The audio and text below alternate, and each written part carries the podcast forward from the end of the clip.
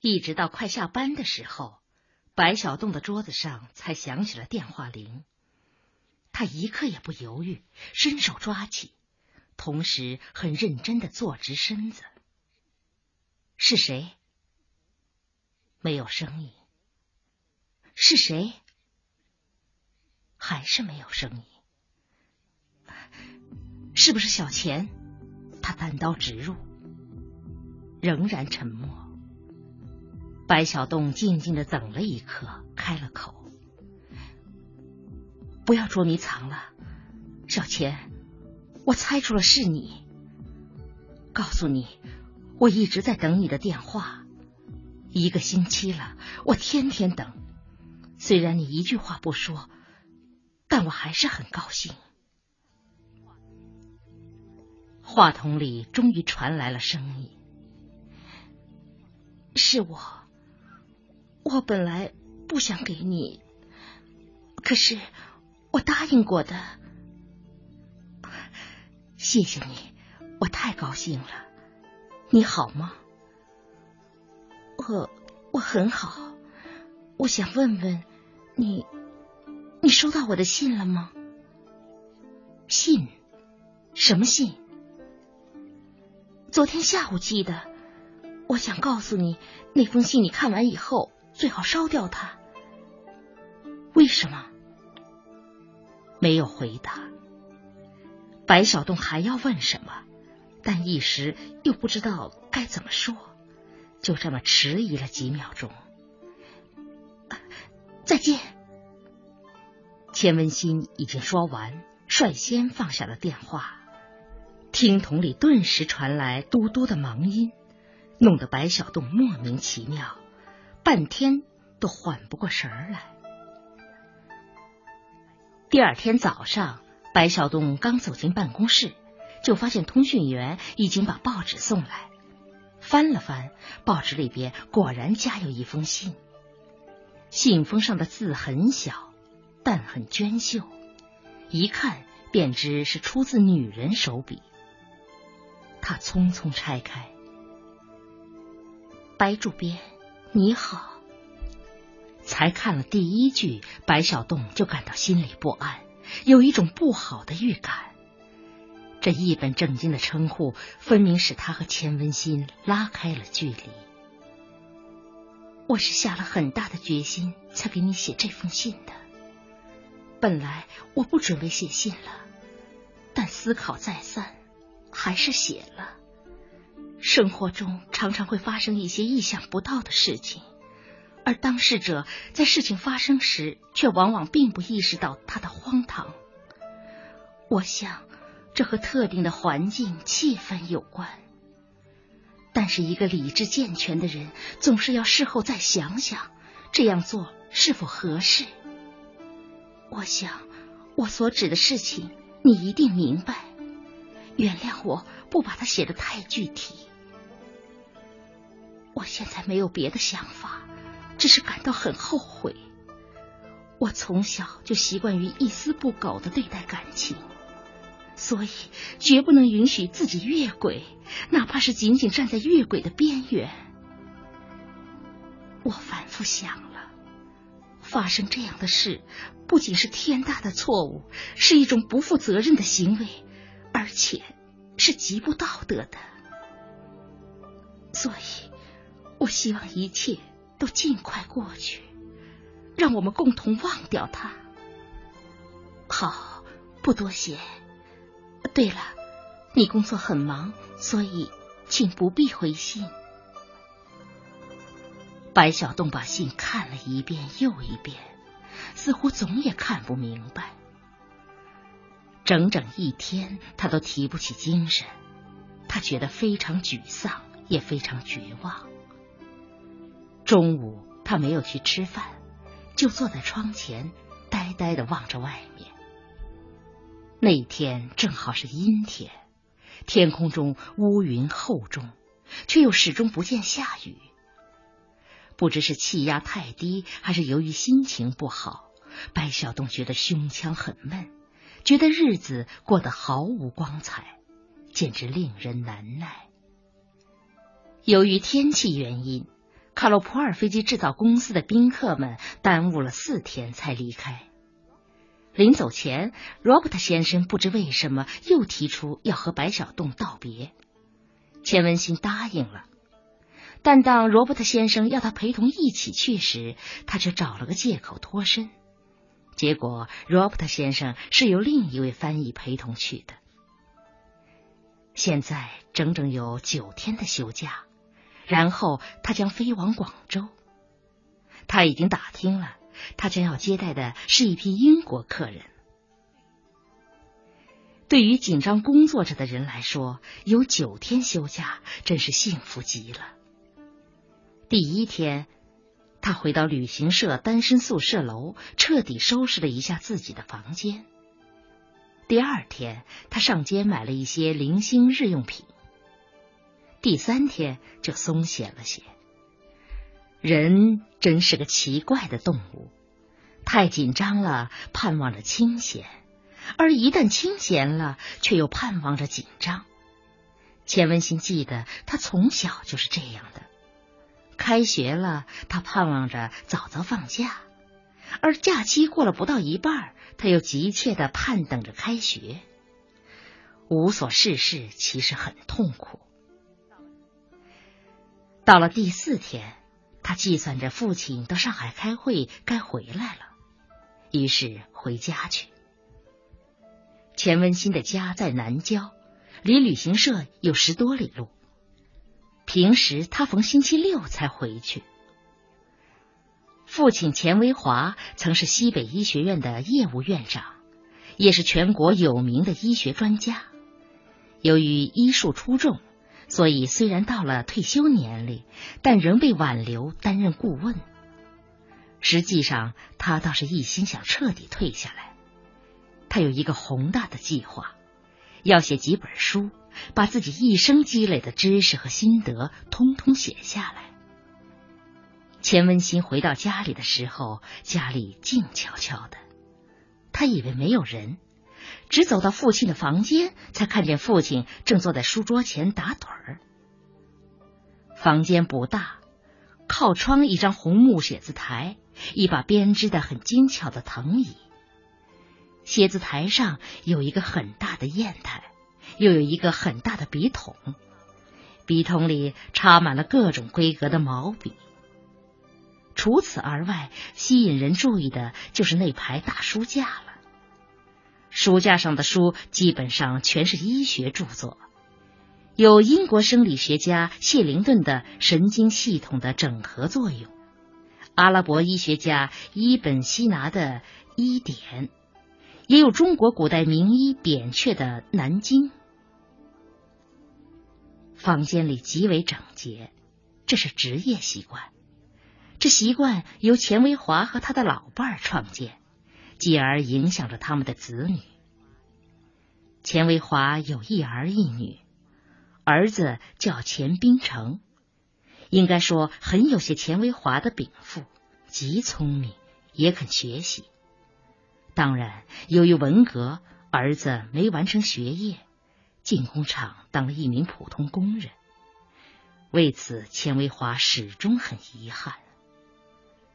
书桌上除了书，就是一个不大的相框。相片上是钱文新的母亲，她是大前年去世的，死于肺癌。他死后，这张照片就放到了父亲的书桌上了，是他自己放的。父亲是个钻研学问的人，这种人大伙儿称为书呆子、老夫子、学究。无论是小说中还是电影里，这种人照例被描写成死板而又认真、迂腐而又固执的人。钱文新曾对此不满，认为这是一种概念和公式。但是渐渐的，他发现了，凡是真正钻研学问的人，确实他都如此。在影视界，凡是沾了点星的人，对待感情难免朝秦暮楚。而对这些学者、教授们来说，即使偶尔有感情上的恍惚，也能很快克制。曾经有人做过统计，同样有名望的人，一百个教授离婚的不到十个，而一百个作家中则有二十一个。至于演员，则高达六十七个。钱文新心里突然一动，百分之二十一，小洞他是属于这一范畴的。可是，见鬼，想这些干什么？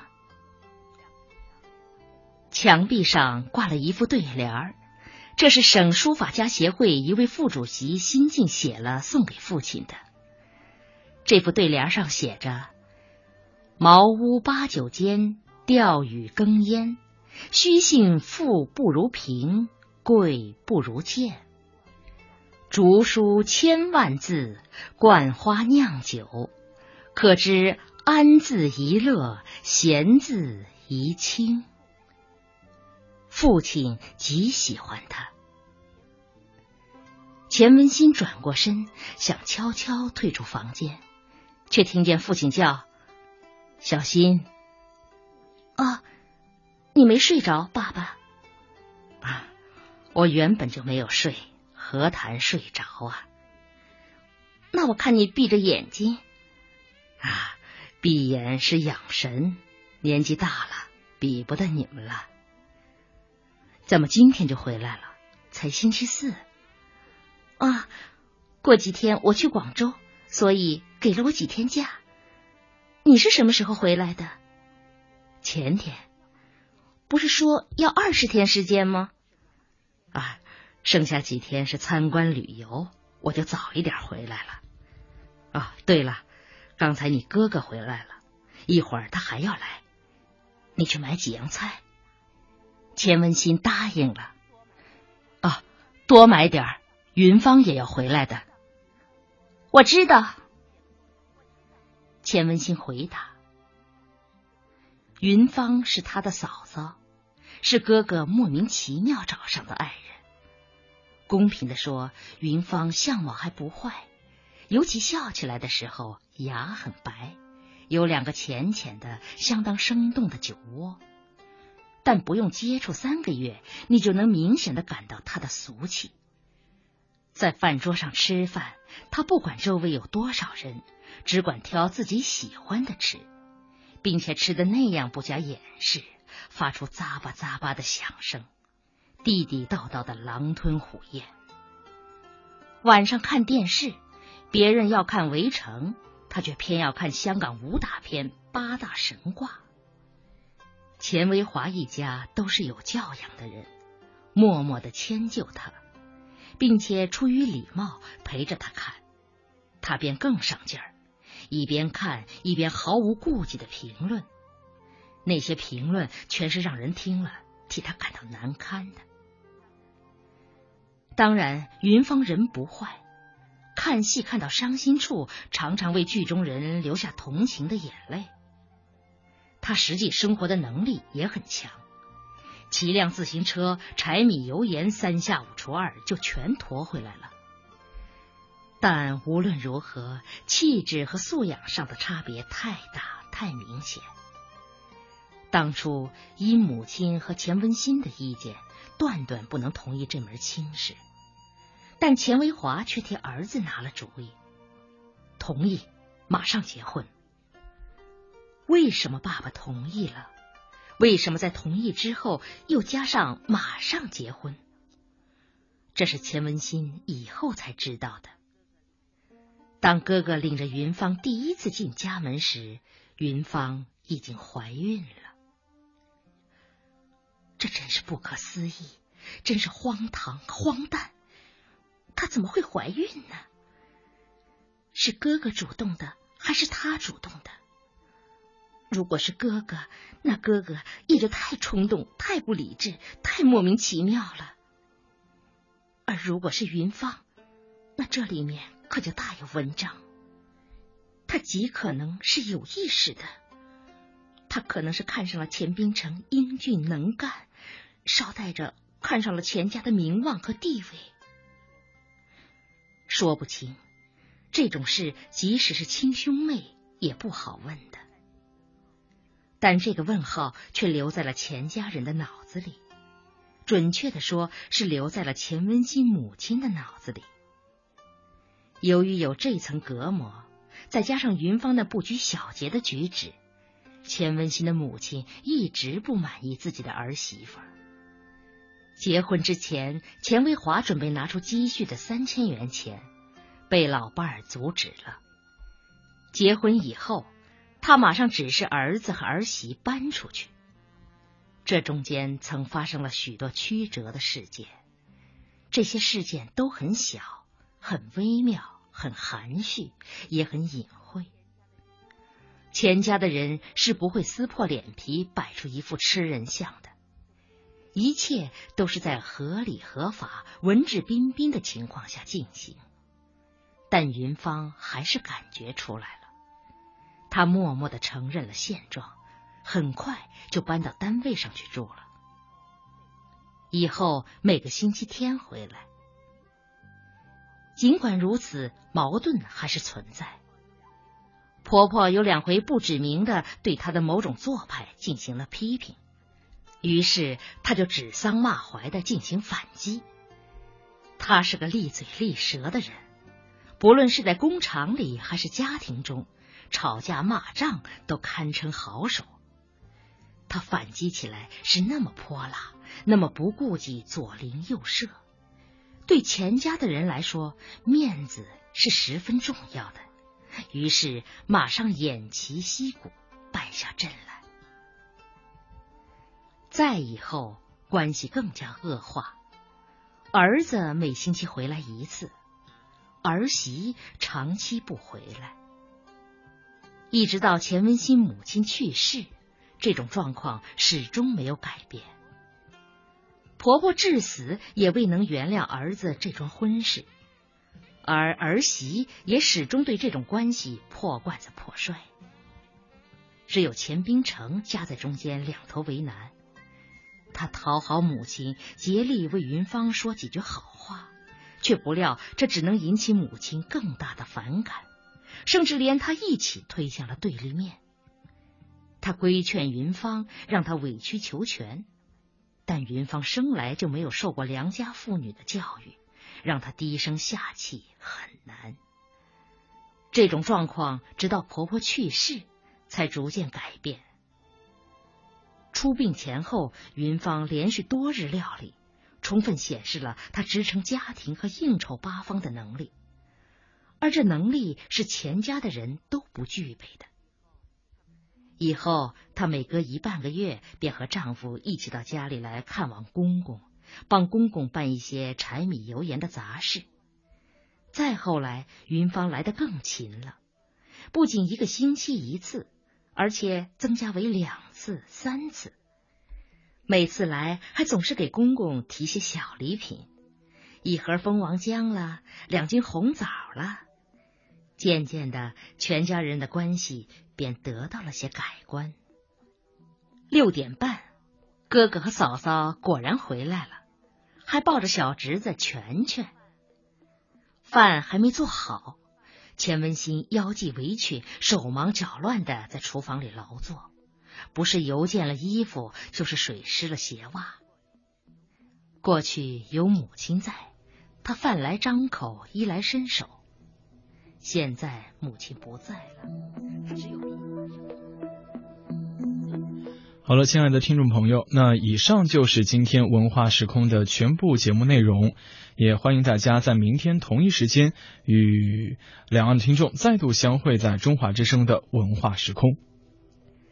全全脚刚落地就往爷爷屋子里跑。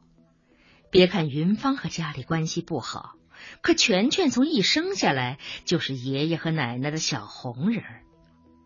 钱维华工作时，任何人都不能打扰他，一打扰他就发火。只有全全可以冲进去胡搅蛮缠。爷爷，爷爷，你写啥呀？写书。嗯，写书干啥？写书让人看。让人看干啥呀？呃，让人看了，嗯。学习，嗯，学习干啥呀？钱维华回答不出来了。孩子们的提问最简单，却又最复杂。他抱起拳拳放在膝头。全全，今天都干了些啥？嗯，啥也没干。那早上起来，你让爸爸送你去托儿所了没有？嗯，送了。到托儿所里，阿姨给你们讲故事了没有啊？讲了。你们做游戏了没有？哼，做了。那怎么啥也没干呢？圈圈急忙改口：“不对，不对，嗯，啥都干了。”钱维华便开心的大笑起来。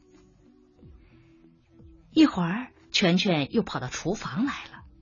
看见钱文新炸好的带鱼，伸手就抓了一块。哎，不许吃！我就吃一块。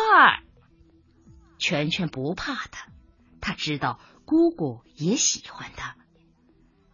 去，把手洗了再来。嗯，我洗了。啥时候洗的？嗯，早上啊。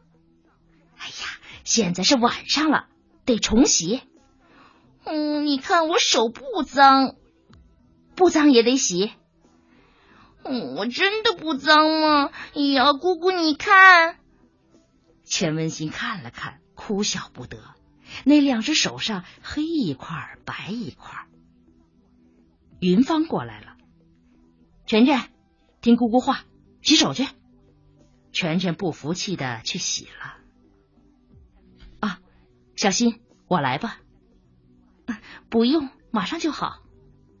别做那么多，又不是外人，随便吃点。钱冰城也过来了。小新，是别做那么多。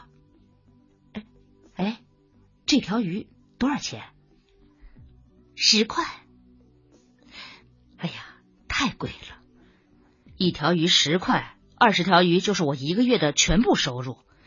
辛辛苦苦干一天活。还不够一条鱼钱呢，可不，苦的就是工人，干工资啥也没有。像小新他们多好，陪着外国人到处转，吃的是公家的，住的是公家的，钱还来的轻松呢。钱文新心里一动，他总觉得云芳话里有话。果然，哎，现在全家人就数我们寒酸，咱爸一个月四百多工资。可我们呢？俩人加起来才四百。哎，爸爸不是每个月都给你们一些钱吗？是给我们，给五十，加上我们的工资啊，全部算上四百六。三个人平均下来，一个人刚好。